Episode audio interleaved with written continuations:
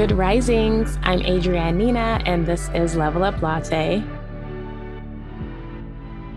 Now, the fifth step that we have here for uh, taking actions to experience a breakthrough might be one of the toughest ones. It is to temporarily separate to elevate. So, earlier this week, I, I covered where we talked about um, being consistent in anything that you do. In that episode, I mentioned you need to spend time with yourself to figure out who you actually are so that you can be consistent. So, separating yourself from others for a time being ties right into that. And whether we want to admit it or not, we are influenced by those that we surround ourselves with all the time. It may be directly or indirectly, but they have our peers, our friends, our family, even the TV shows we watch, you know, sometimes you have to separate yourself from the entertainment that you are consuming. But even all that, it can be directly or indirectly, it is influencing you. And sometimes it's in a way you don't even realize it. That's why commercials work so much and all the sponsor ads that we have floating around. So, regardless if the influence is good or bad, what matters is that if it's right or wrong in terms of your alignment. Usually, when something is wrong and goes against your spirit, you will feel it through some physical sensation in your body.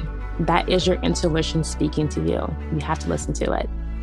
Oftentimes, we are trying to fit in and we ignore our intuition. Be brave enough to step away from the crowd that is telling you to be this or that way. No one knows what's best for you other than you. However, you'll never know that until you remove yourself from the outside influences. So, you know, after a little time on your own and you've figured out what really resonates true with you and your core values, reconnect with those who you put on pause for a while. If you were nice enough to communicate with them initially about like what you were doing and you needed a little time to work on yourself, they should be very excited to reconnect with you. As you re enter bonds, be sure to set respectable boundaries for yourself. This also ties back into Monday's episode about being okay with saying no as a way of saying yes to yourself because we are minimizing our tendencies to people please, right?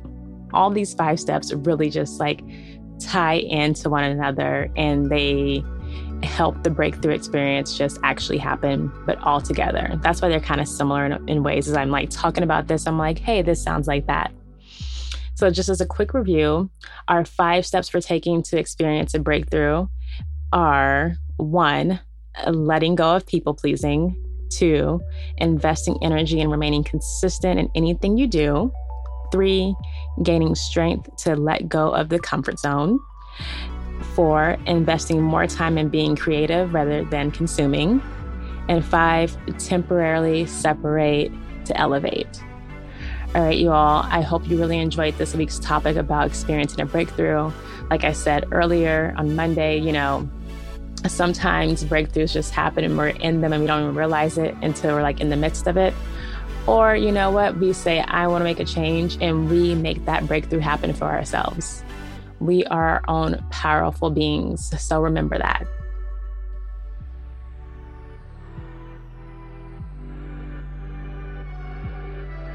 Thank you so much for listening to Level Up Latte. I'll be back with you next week. I'm your host, Adrianne Nina, and you can also check out more from me on Instagram. My handle is Well Trained Body. Bye.